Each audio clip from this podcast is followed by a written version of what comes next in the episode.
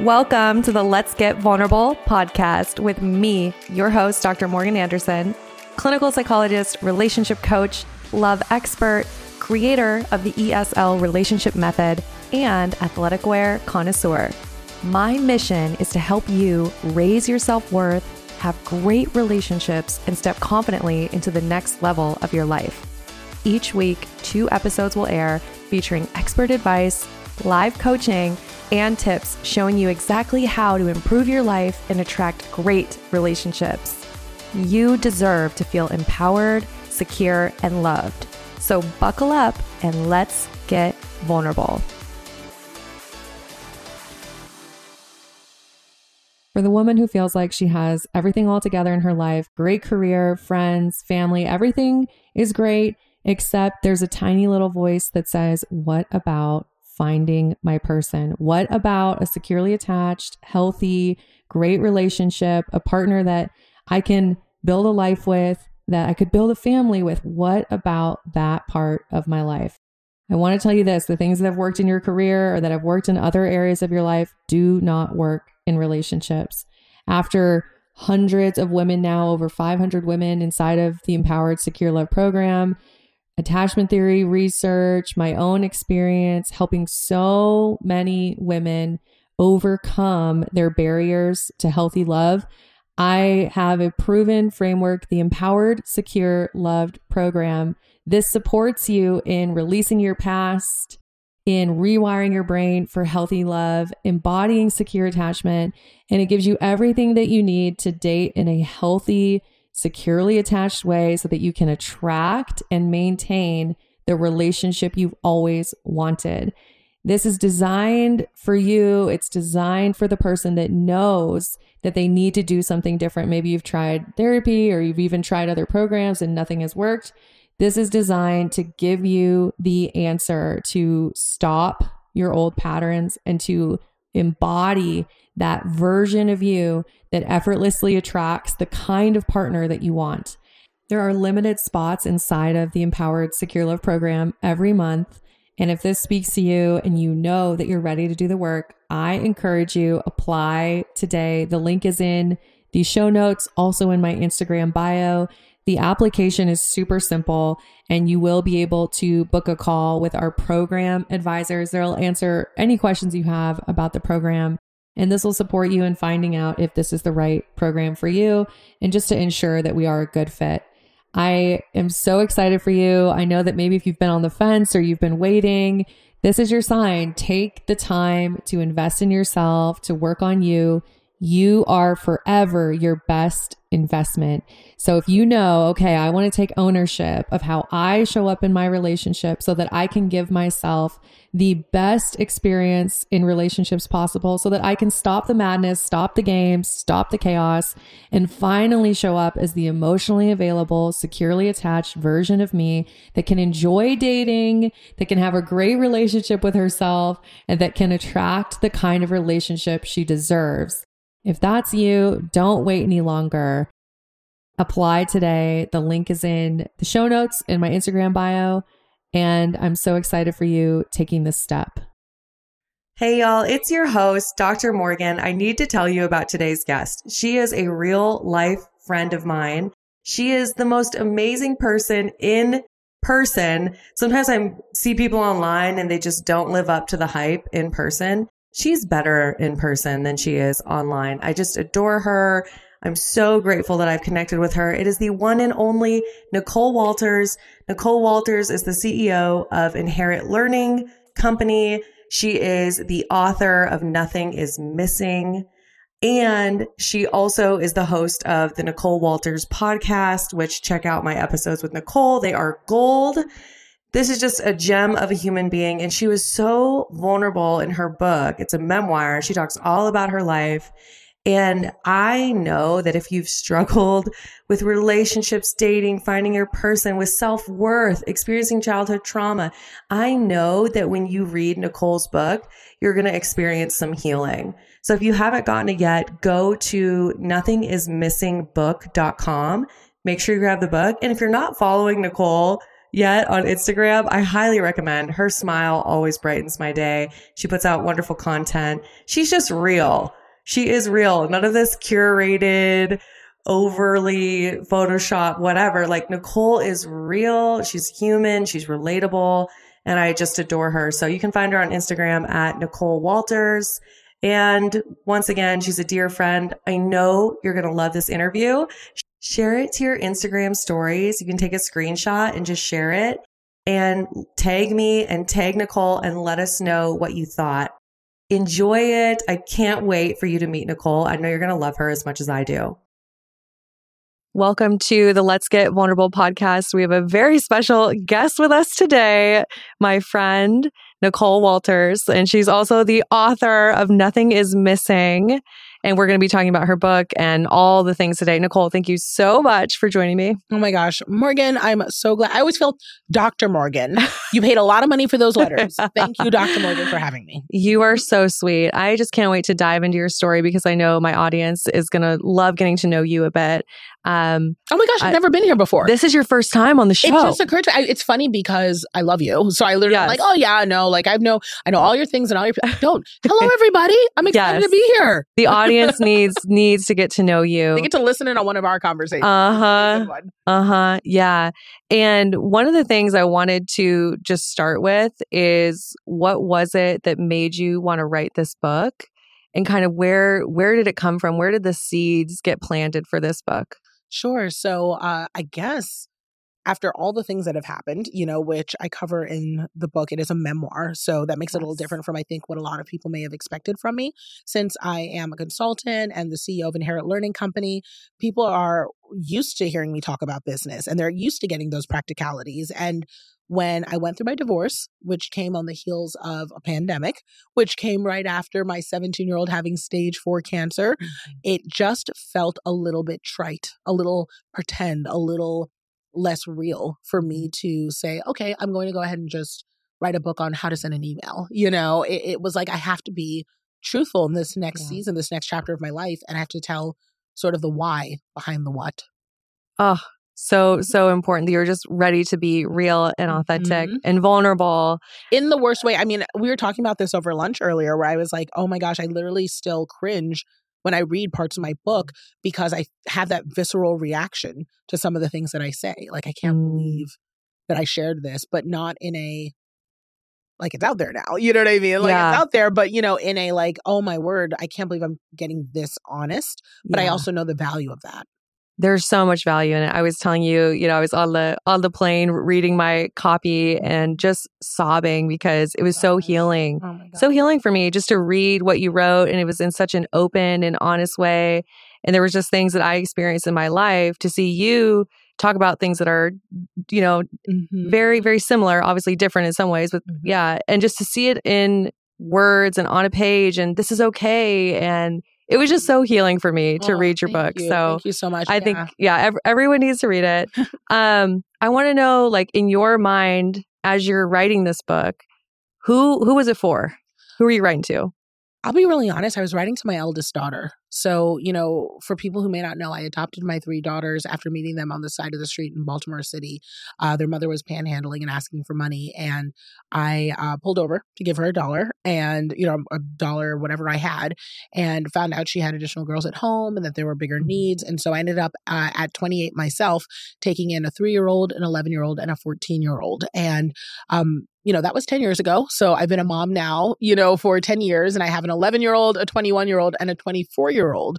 But as I discuss in the book, each of those children, each of my children have come with their own uh, issues and life yes. challenges. And I wrote this book for my eldest one because there was a time that, again, I go into detail about in the book where she was going through a lot of struggles that ultimately, so there was a time that ultimately led to her checking into recovery, uh, where she was kind of, we, we talk about her being out in the wild, you know, and going rogue. And so during that time frame, all I could think when I was heavily writing this book was, I don't know where she is and I don't know what's happening. Mm. But if this book were to find her, I hope it's what brings her back home.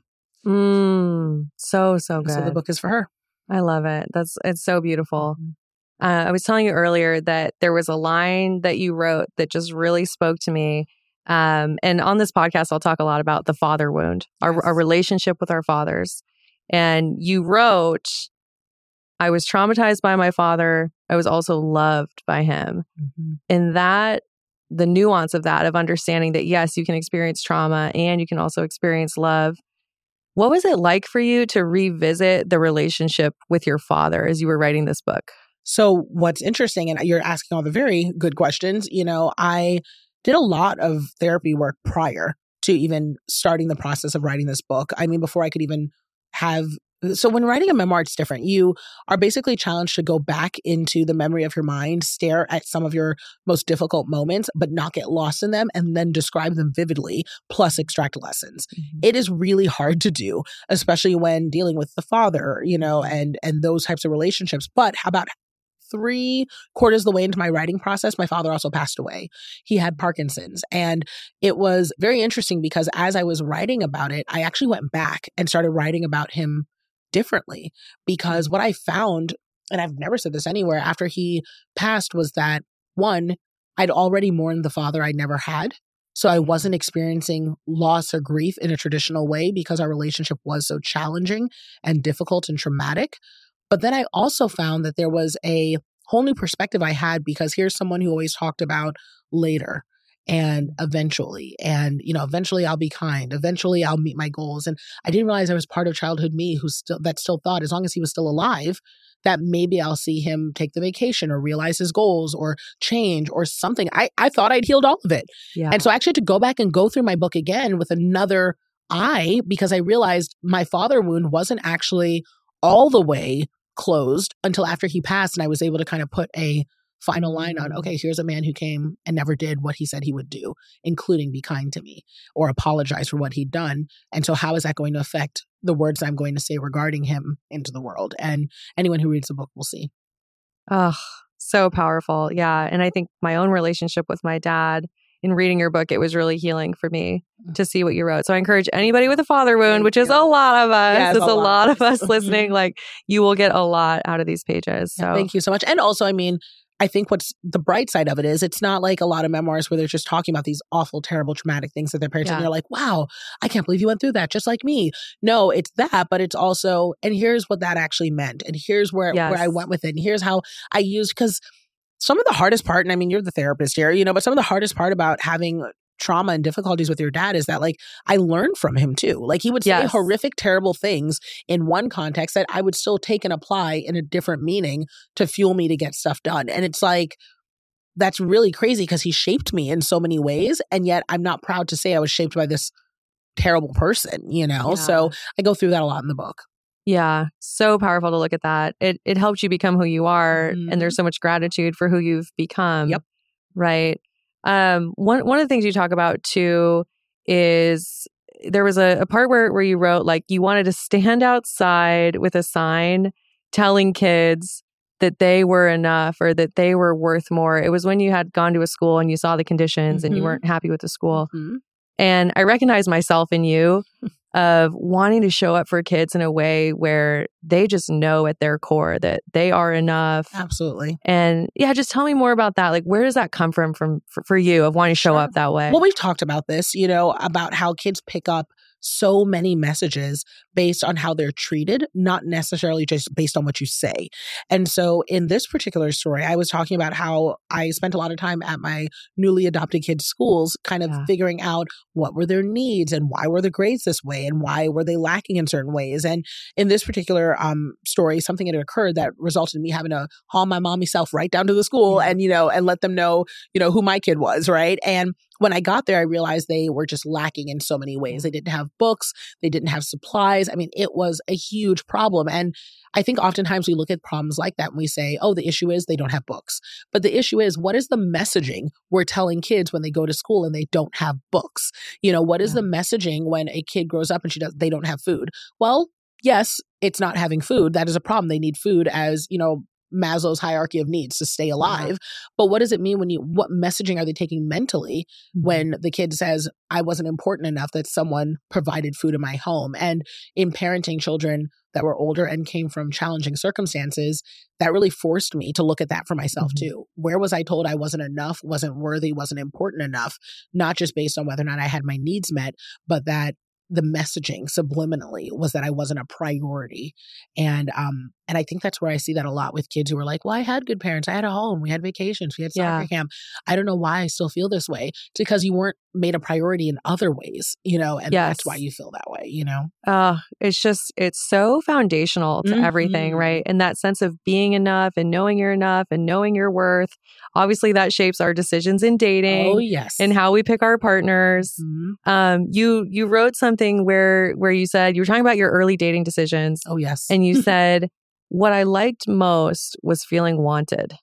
You were talking about dating and the choices that you made. Mhm. Can you tell me more about that period of your life? Sure. And it's hard to write that sentence out loud because, you know, and, you know, obviously you're unpacking everything in therapy, but there's a little shame and embarrassment about the person I was then where my, my desires in a partner were so low that I just wanted to feel like they wanted me around, you know, and obviously that harks back to growing up in a household where I wasn't a priority. You know, it felt like I was often in the way because I was expensive to as a child, you know, and I had needs as a child. And mm-hmm. you know, I had these parents that were, you know, impoverished and struggling and working hard. And I just didn't understand the adult context around it. But that messaging was one where if I could find a partner who not only took care of a variety of needs, you know, looked great on paper, you know, like I wanted someone who had a stable job and like a good family and a good house and a good car and all those things, but also, you know, could make me feel like they wanted me around some, that was Mhm. enough.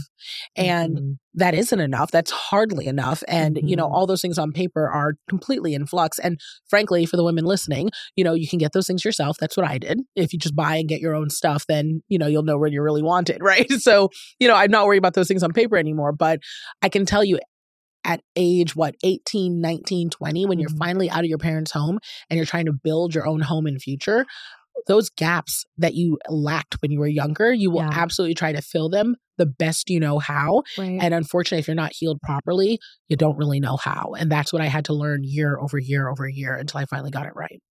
Yeah. And I think there's just so so many women who read that book that are going to see themselves in those stories Mhm. too. And you are a beautiful example of someone who really has done the work and has really Oh, taken it thank you. seriously. It's not fun though. Like, let's just be transparent. yeah, it's not. It has it's not been, fun. I have spent a mortgage in therapy. I mean, there was a point where I was going every single week, and my therapist was like three hundred and fifty dollars an hour. Like, Yeah. I mean, I was spending like a mortgage in therapy. Yeah. But it just became such a priority for me. Like, really, honestly, I know you have programs that people sign up for, and sometimes it can be so difficult to say, why would I spend this money when I don't even understand the outcome, right? Because I don't even know what's wrong with me. I just know I don't Yeah. like this feeling. Yeah. When I tell you that all I knew was that if my life could get 1% better because I had the ability to make better partnerships and better relationships because secure attachment was an issue for me in my office. It was an issue in my relationships. It was an issue with how I parented my kids. I knew that if I could figure that out 1% better, that I would have a significantly better life. I would make more money. I would be healthier. I would be happier, everything all around. And there's no way anyone could tell me that the investment I've put into my therapy and my healing and my training has not literally made me millions. Like I tell my therapist all the time, like I have probably given you multiple six figures and I've made back multiple seven simply because I could not show up the way I needed to show up if I hadn't Yeah. spent time focused on the healing. I, I love that you shared that. It is such an investment, Mhm. and the quality of our relationships is the quality of our life, and it starts with the Mhm. relationship with you. I want to talk a little bit about you becoming securely attached. Sure. And then getting to bring Alex, who I've had the pleasure of meeting. Yes, my guy. yes, your fiance, Mhm. right? And I just want to talk about how was that so different? How how did you know that it felt different? And let's just talk about secure attachment after Divorce. being in yeah. yeah. Yeah. So, oh gosh, I will say that for me, I was not open to anything. It felt like after 12 years of getting it wrong, frankly, I just wanted the peace of knowing I trusted myself. Um, I did a lot of therapeutic work and, you know, during those 12 years and after. And once I did that work, I was like, okay, well, I like me now. you know, and I know what I'm worth and I'm very good at being kind to me.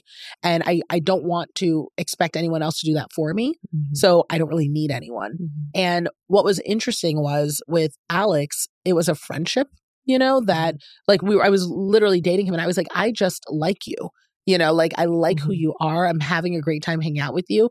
But there was also a kindness that was undeniable. And I'm I am not gonna lie, I'll be totally transparent.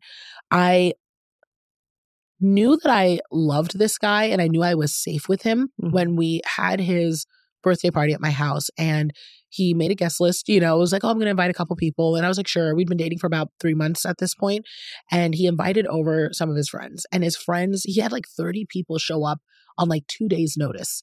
And like in LA, that can happen, but hit or miss, right? People will literally flake on you. Yeah. day, right. So it was like to have that many people show up on just two days' notice, that I was like, that really says a lot. People, Yes. people show up for this guy.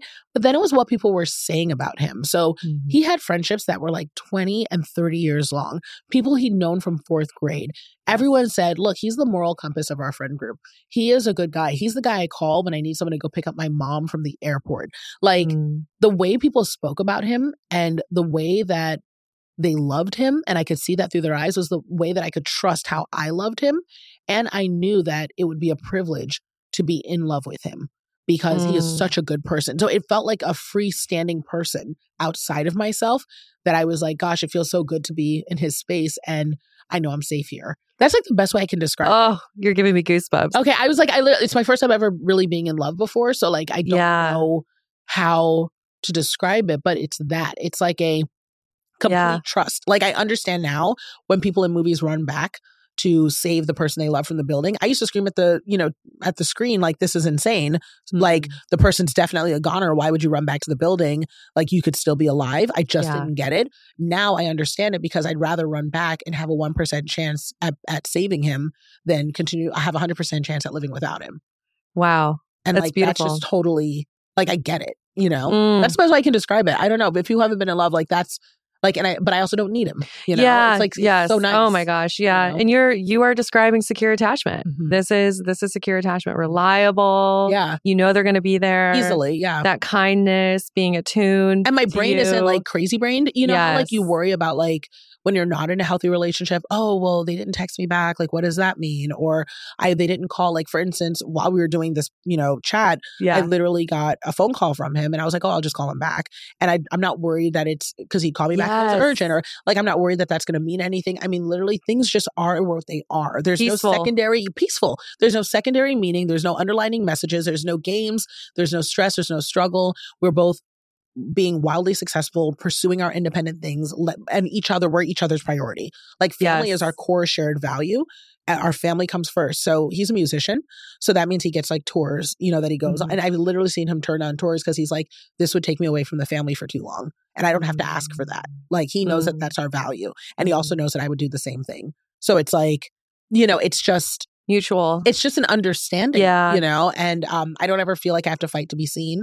Yeah. know, you know, one thing. I love about secure relationships, I know this is true for you and Alex, Mm-hmm. but having someone where you know they would never just go talk badly about you Oh, to one of their no. friends or to I mean, their also, family. I'm an angel. How would he even like? but you, know, those people that like Yeah. if you're in a conflict with your partner and then they're Mhm. going to go talk to their family or they're going to go talk to your Oh, it's an odd friends like Well, the thing is, in a secure relationship, it doesn't even get there because Yes. if we have a conflict, we're not even going to leaving leave it sitting for that long where Yes. it goes somewhere else. And even if he did talk to someone else, I don't worry about it being a bashing me session. right I know that it would be a here's what happened. How could I look at this differently? Because I need to get back in there. You know, like so help me get back in there. Like I I literally have zero. It's funny. I never even thought about. It. I have zero concern that right that would ever be an it's issue. a it's the 100% trust I that have no you want the best for one another you know that you're going to do what's best for the Mhm. relationship what's best for Mhm. each other and just having that trust it's, yeah, it's, like a such non thing. I wouldn't even worry about him like going somewhere. yeah As a matter of fact, it's funny. Sometimes we'll go to dinners. Like if you've ever been to like group dinners or group parties and you see the couples that like make fun of each other and they think that's like funny, like yeah they bash each other. Yeah, well, she could get ready faster. Like these little digs. yes And every time that happens, we stare at each other like this is so uncomfortable or like I sad know. because we're like that's not like I would never make fun of him in Yes. front of other people. Like now to each other, oh my gosh, we rib each other all the time. Like that is literally our relationship. Is we're like Right. little jabs, and I'm like, you know, like we'll make fun of each other that way privately. I would never do that in public. Like yes it's like it shocks me that that would be the like the case. It's so uncomfortable to watch. And we've gone to um like each other's workplaces, you know. So like I'll go with him to his like music things, and he'll come Yes. with me on my book tours or whatever. And whenever he comes with me, he is my boyfriend, and when I go to his things, I'm his girlfriend. You know. like, and- yes. I mean, I guess husband, wife, whatever. You know, like but. People ask me, "Oh, what do you do?" And I'm like, "Oh my gosh, you know, I've, I'm in the industry too, but you know, I'm mostly just here, you know, supporting Alex. I Yeah. just love everything he has going on, and like, God, isn't he great? He's been practicing this. Like, I will just go on and on because it's easy to do because he's amazing, but he does the same. Then like he'll walk up and he'll be like, "Oh my gosh, she's being bashful. She's this, this, this." Like, we just uh, It's reciprocal. it's we're on each other's team. Yeah, you know? you're on uh, each That's the best part, and I can tell you that was the biggest issue in my previous relationships that I felt like I was on a different team. And that if something Yes. went wrong, I was the I was to blame, oh or we were gosh. fighting like who was to blame. Versus, aren't we on the same team? We lost. You know, Yes, I've had some clients say that they felt like they were the quarterback, but that their partner like didn't know what the play was. Like they're like Mm. trying to be on the team, but like good. there's no communication happening, That's right? So it's like, yeah, you're on the same team. The communication's there. You know what plays are being Mhm. run. and you're if we gonna win lose, we lose together. together, and if we win, Yeah. we win together. Like yeah. when you when you hear the quarterback who's talking about the great win, they're like, "How'd you guys? How did you make this happen? You carried this whole win." And the person's like, "There's a team on the field. yes. It wasn't just me." That's what you expect to hear. Anytime you hear someone say, "Well, I'm amazing," and of course I did, you're like, "Oh, that guy's a jerk." You know what I mean? Yes. So it's nice because that's not the vibe in our relationship. Our relationship Yeah. is very like, oh wow, like we're a team. And honestly, we model this for our kids too. You know, like so our kids are like, we're a team. If we don't help with our our chores, it lets the team down. You know, so like our kids are understand that we all play a role in helping us get where we need to go. And I think we model that with ourselves first. it's so good. Oh my gosh. Mm. I, we still have issues though. This is me gabbing about the good stuff. Like we still, but anytime we have a disagreement, Yeah. it's just like kind of like watching a movie and thinking that the ending should be one way and another person thinks it should be another way. But like Yeah. both of them could work. both could but we're both su- surprised that the other one thought it would be the other thing. That's like what our issues are like. Yeah. Um, and I, I always say about secure attachment, it's not that it's perfect. It No, is not perfect, but it's that you can get to repair. You can get to repair Mhm, quickly. mhm, mhm. You're not Like going. we get sad if we're like in a disagreement too long. yeah. Like like literally, I think that whenever we have like a disagreement where it's like, okay, we're at an impasse, it's too hot, let's just kind of let it, you know, cool down for a little bit. Then we'll come back and we're like, this sucks. Like literally, Yeah. like even if it was like, this sucks, I don't feel good about this. And he's like, yeah, this sucks. And I'm like, I'm still upset. Me too. We're gonna need to talk this through. We are. I, I'm not ready yet. Okay. Like that's kind of how we are, you know, but yes. it's never a you're leaving or we're breaking up. Oh my like, gosh. It's never that. no Just threat. that, that. just that difference too, because I know you know I've been in that kind of relationship where it's like that threat of like, well, I'm done or Oh, I'm leaving or every five seconds. Oh my gosh, that. that's so Mhm. exhausting. to Or be in even that worse, place. that you're not done, where it's like it's just going to simmer and until it's not there anymore. And now we're just like, we never talk about anything. We never solve anything. We just move on. Like, ugh, yeah. I know. And you know, one thing I know we're talking about being in a secure relationship, and I love that you and I can relate to this where Oh, sure. we both are, you know, experiencing it and know what it feels Mhm. like. And and I know we both talked about how like you could see a secure relationship, but you won't actually know until you've felt Oh, it. you felt it. You've been in it. It's it's such a felt It really is. It? really is. And frankly, like, I'm glad I found my person. I'm not still looking, but I'm also curious, like, would it be with someone else like this? Like, if I had to continue to date, is this a Mhm. skill set that I've now learned that I could continue to apply? And what I can say is that I have noticed since being in this relationship, security in my other relationships that are non romantic. So, with my employees, I'm able to give them even more room to operate and do what they need to do and trust that they'll do it correctly and take less offense or difficulty and facilitate better conversations because I'm securely attached to them and their work. I don't feel like they are critically necessary to my work in a way that is, Yeah. you know, Codependent. codependent, right? And I also don't feel personal offense if they decide to go and do something else. You know, it's like, I'm glad you're here. Thank you very much for this. You know, I know that we can if we did have some degree of a friendship within healthy boundaries that can still be maintained while you go do other things, you know, and I know a lot of that comes from doing this secure attachment boundary work in relation to romance. Yeah. And it is amazing how when you have that secure base and you have a Mhm. partner, it frees you up to go do bigger things in the world. It's a transferable skill. Like it Yeah. really does help you in so many different places. in places. so many Mhm. different ways. Yeah. Mhm. I'm I'm curious like one of the the themes in your book is talking about knowing that you're enough, knowing your worthiness. Nothing is missing, that things can be wrong and things can be right, Mhm. accepting the season. Mhm. Can you tell us a little bit more about like your mindset in that and how how you get to that place of knowing that you are enough in all the seasons? I mean, that's therapy. You know what I mean? Yeah. To really learn that. But one of the exercises that I had to do very early on that was really transformative for me was, you know, I have a daughter, you know, who's 11 and I've had her since she was three. And my therapist said to me, if your daughter brings home not great grades or brings home very great grades, you know, would you tell her that she's less worthy? I'm like, no.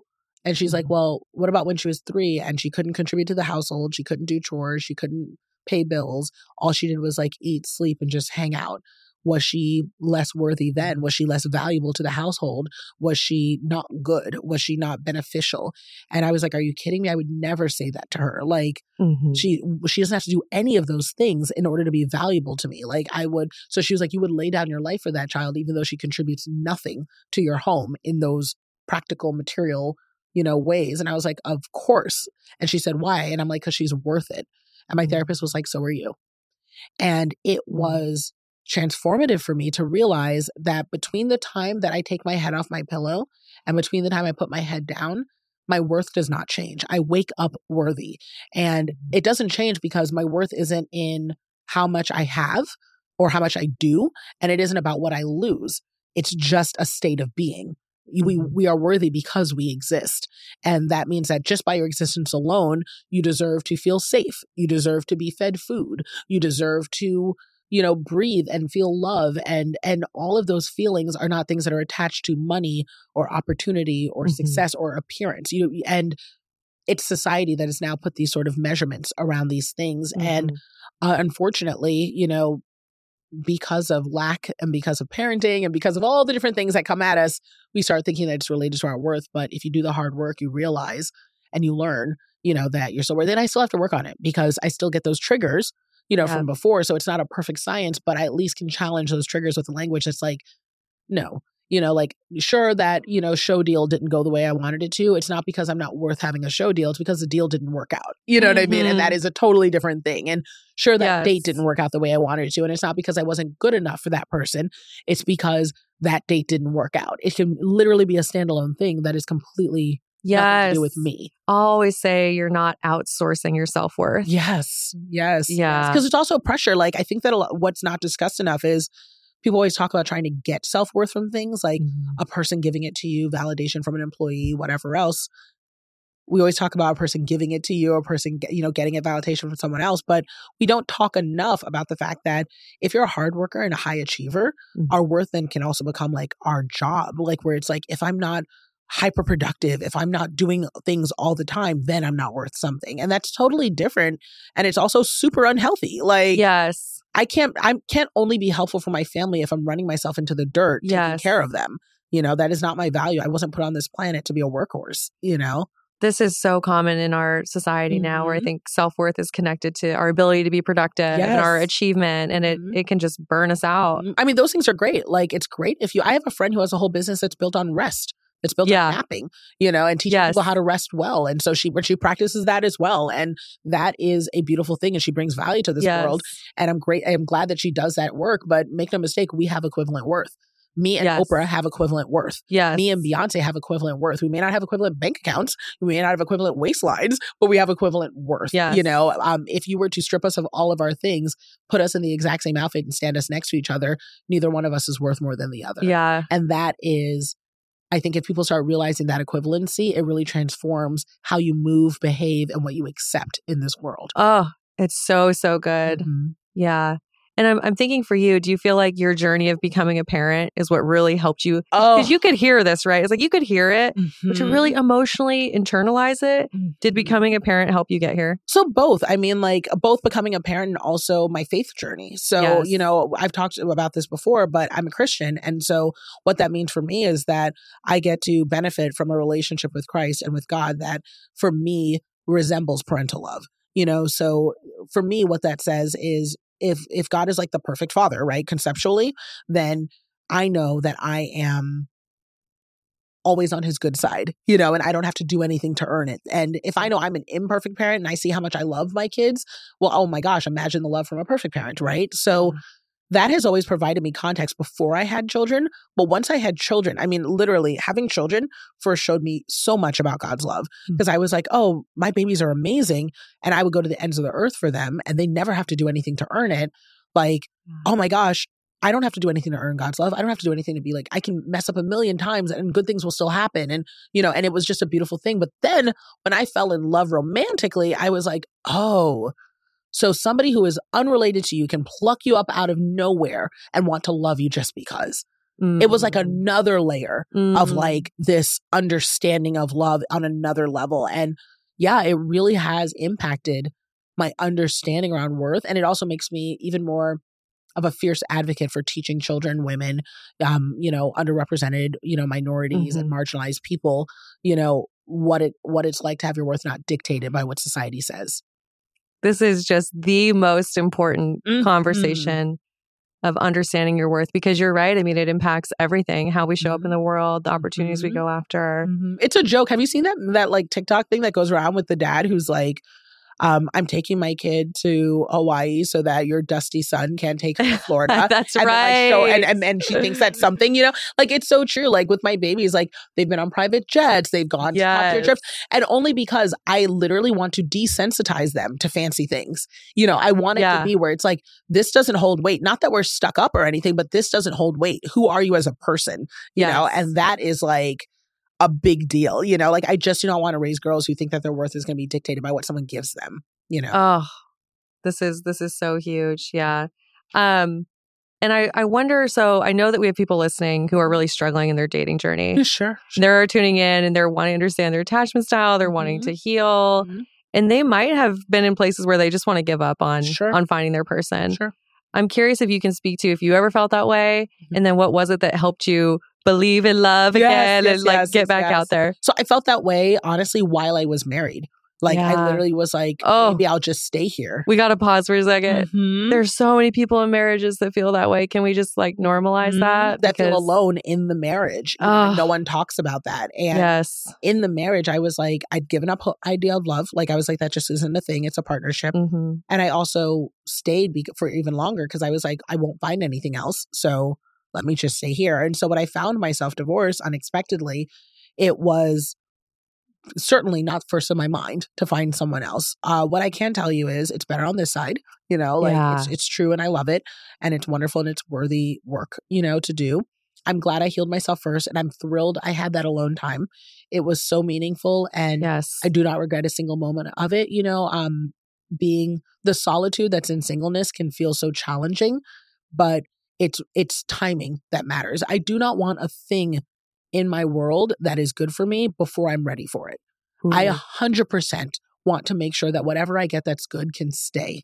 oh my gosh. People need to listen to that again. Rewind it. Yes, Listen to that again. yes. You need to be ready so that when it Mhm. comes in, you don't push it away. That's right. I want it to stay. And if I think about the love that I have now, I'm so grateful I was ready for it because I never want it to Mhm. leave. And if people need a little, you know, dose of hope, you know, it can get frustrating to date and date and date. It can get frustrating to feel like you're seeing all the couples, but there is a lid for every pot and Yes. you only need one.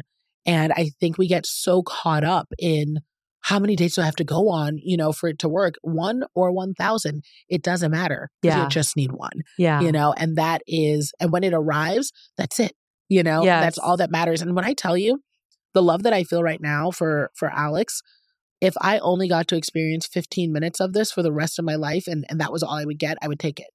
I would literally take it. so it. beautiful. I would take it. And so it's one of those things where it's like, I'm grateful I found him when I did because we get so many more years, you Yeah. know, like God willing. But if all I, if I met him at 99 and I felt no love up until then, I could die at 100 knowing that I had it. Oh, you're gonna make me cry. it's true though. It's, It's true, beautiful. You know, when you when you really Yeah. feel real love, like I would, I always we always I always say to him, I was like, listen, even if you were to break my heart, and you better not. Like, I am I am better for this. You Yeah. know, like I have written a book. I've moved from being in totally impoverished to being in the one percent. I have I've had kids. I have yeah. traveled everywhere, eaten every food, done all the things, had a TV show, a podcast, a book deal. Like Yeah. I, like God forbid, I love to. I want to live many, many more years. I want to see what God wants to do with my life. But if I had to go tomorrow, now that I've experienced love, I'm good. I've done it all. Like I feel like I have lived a very fulfilled life. I would not be disappointed. I had a very good life, It's so beautiful. which is crazy, right? Like Yeah. 40. So it's like Yeah. I've had a very full life and I'm super thankful. Yeah. You've heard me use this term before the mm-hmm. corrective emotional experience. I love you. This is my favorite thing about you. Y'all, you listen to Dr. Morgan all the time. This is how she is. She'll be like, Yeah, I relate. That's so real. Then she'll be like, So what you have is like a hypostasis, blah, blah, blah. And I'm like, What the what is this clinical term? You're like, No, there's a term for it, honey. We're just using regular speak. I love that about you though. It's like there's always a term, but you're like letting us regular speak it. Yes, But what is yes. this thing called? So the the corrective emotional experience Okay. when when you experience something in in real life, in your Mhm. case, this beautiful love that you Mhm. have, this big beautiful love you have Mhm. with Alex, right? You're experiencing it, and it's giving you a corrective experience, meaning your brain Mhm. is rewiring It really is. what love is. it really is. it's is. corrective. And it makes you better. Like I'm more grace filled. I'm more patient. I'm more compassionate because I just really understand. Like even when I Mhm. look at people that are stressing me out, I'm like, you know, someone probably loved them at some point.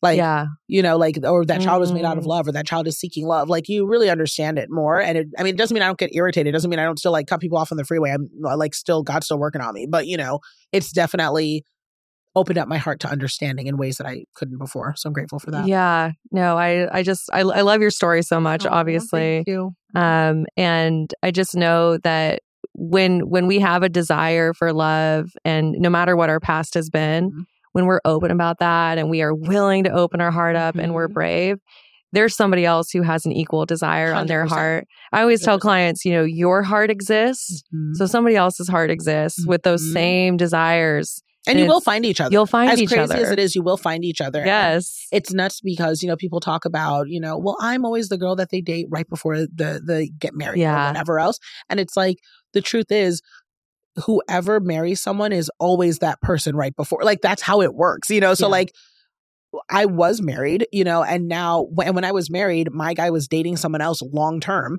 And then we met each other. And now that girl was the girl before, you know, Right. me. You know what I mean? Like there's always someone. And so it will be your turn, as crazy as that sounds, if you're thinking of it as a slot to fill. But realistically, focus on the partnership and not the party. You know, you don't need the wedding. You don't need all that oh stuff. my doesn't gosh matter. It's the partnership. doesn't it's the partnership So I practiced being a great wife before I met Alex, and I had you know 12 years of real world practice. You know what I mean? Like I always think about it. I'm like, therapy is like my undergrad in wifing, and then you know I did a residency program for 12 years in my first Yes. marriage. You know, and so now I think I'm really ready to practice. You know? Oh my gosh, I I love it so much. And I love what we talked about with marriage because I think people who are single sometimes look at marriage and they go, "Okay, that's the goal. I just have to Mhm. get It's the married." finish line. Got to get Right. there. Nope. But you never know what marriage really is. Like you could Mhm. see the most perfect Instagram highlight Mhm. reel of somebody's marriage. You have no idea That's listen, what it all. feels like to be in that marriage. Well, and plot twist, you should be defining it yourself. So Yes. many people think that marriage is a finish line. Girl, what marriage? You don't even Yes. you haven't even met the person. yeah. You're, t- you're you're aspiring and uh, pedestaling this thing that you don't even know what it will be because it is your thing. And I have never met a single person who got divorced that didn't say the reason for it was we both had different definitions of what a marriage was. Mm. How it manifested is another thing, but one person thought it looked like this and another person thought it looked like this. And so you better believe that you don't even know what your marriage is until you meet the person you are going to marry and then you start doing it. so Yes. it's like you're I mean you're you're basically grieving and sad about something that doesn't even exist yet. You know what I mean? right. So just make yourself great, you know, for whatever it is the partnership will be because you get to build it together. It's so true. Mhm. In my early 20s, I was always the girl that had the timeline. I was like, Mhm. okay, Oh, we've same. been By together 30 for a this, year. and then have the Yeah. baby here for sure. right. I was like, okay, we've been together for a year. So now I need an engagement ring. And then Mhm. we'll be married within three. And I would always put that Mhm. pressure on people because I had so much. And it's like, who said? Like, Yeah. where did that even come Right. from? It's like, you where did it come from? Yeah, it's like, who even came from? Where did it even come from? And then it's also like, okay, now that we're married, we need to have a kid within a year or two. And Yes, the we want to make sure they're two years apart and blah, blah, blah. And it's like, from where? From where? Like, I don't even like you. Like, what am I Yeah. even talking about? Like, what what is this even based on? Like, yeah. it's like, And- yeah, there's no rules. And I know I was telling you this now in my current relationship. Mhm. I am so secure That's that right. It's not like I'm like, oh, where's my engagement ring? I just know he's my person. That's I right. know. And it's an organic Yeah. like piece. You know what I mean? Where it's like, I mean, even with our wedding planning, similar to you, like this is one of the ways that we just overlap so much. Our wedding planning people, are- the minute we got engaged, what's the date? When's the date? We're like, ah, we don't even know yet. Where's the venue? Ah, we'll find one when we find one. You know, we get to the venue and they're like, well, what date do you have in mind? Hopefully we have it. And we're like, well, what days do you have free? We like the venue, so just tell us. You know, because yeah. we're not rushing, you know? Yes. It's not like Like it's not even the pressure, you know. It's that it's that relaxed We're together. love. The We're together. relaxed. What's the rush? We're together. secure, Mhm. stable love. Oh my gosh. And it just feels so good. It feels doesn't so good because because I'm still myself.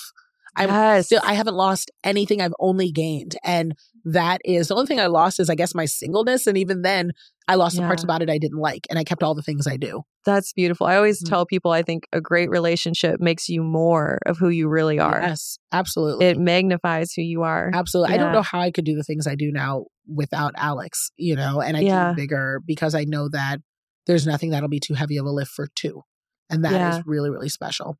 Oh, I love this so much. And I can't wait for you and Alex to come visit me Yes! in We Montana. have to. We'll go hiking and we'll do all the Yes. cool things. Get you a cowboy hat. Watch I go fly boots. fishing. Listen, I already have a cowboy hat, hat and some boots, okay? You're prepared. I am ready. She's a country girl. Let's do it. I love it so much. I love it. I know people are going to just adore this conversation that you and I had, and I want them to connect with you. Sure, sure, sure. So tell people a couple things. Where can they get your book? Where can they pre order?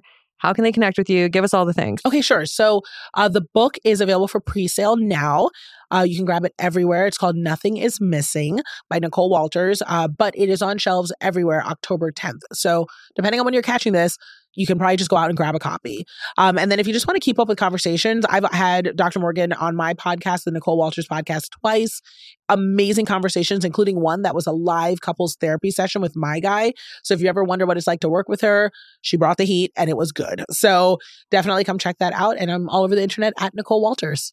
Yes. And everyone, please make sure you go connect with her. You bring so much light and Oh. joy into my life. I'm ever having a tough day. I'm like, let me just see what I Nicole's up to. So please go go connect with her get her book i'm just so so honored that we have gotten to know each other and oh, you're the best. We're, st- we're stuck together. yes It's not a secure attachment. You are not leaving me. We are stuck. i'm okay with that So it's secure. i love it Look at this. Look Yeah. at how beautiful and easy that was. Thanks for having me. yeah everyone thank you for for tuning in to the let's get vulnerable podcast and of course nicole and i are wishing you all high self-worth and great relationships until next time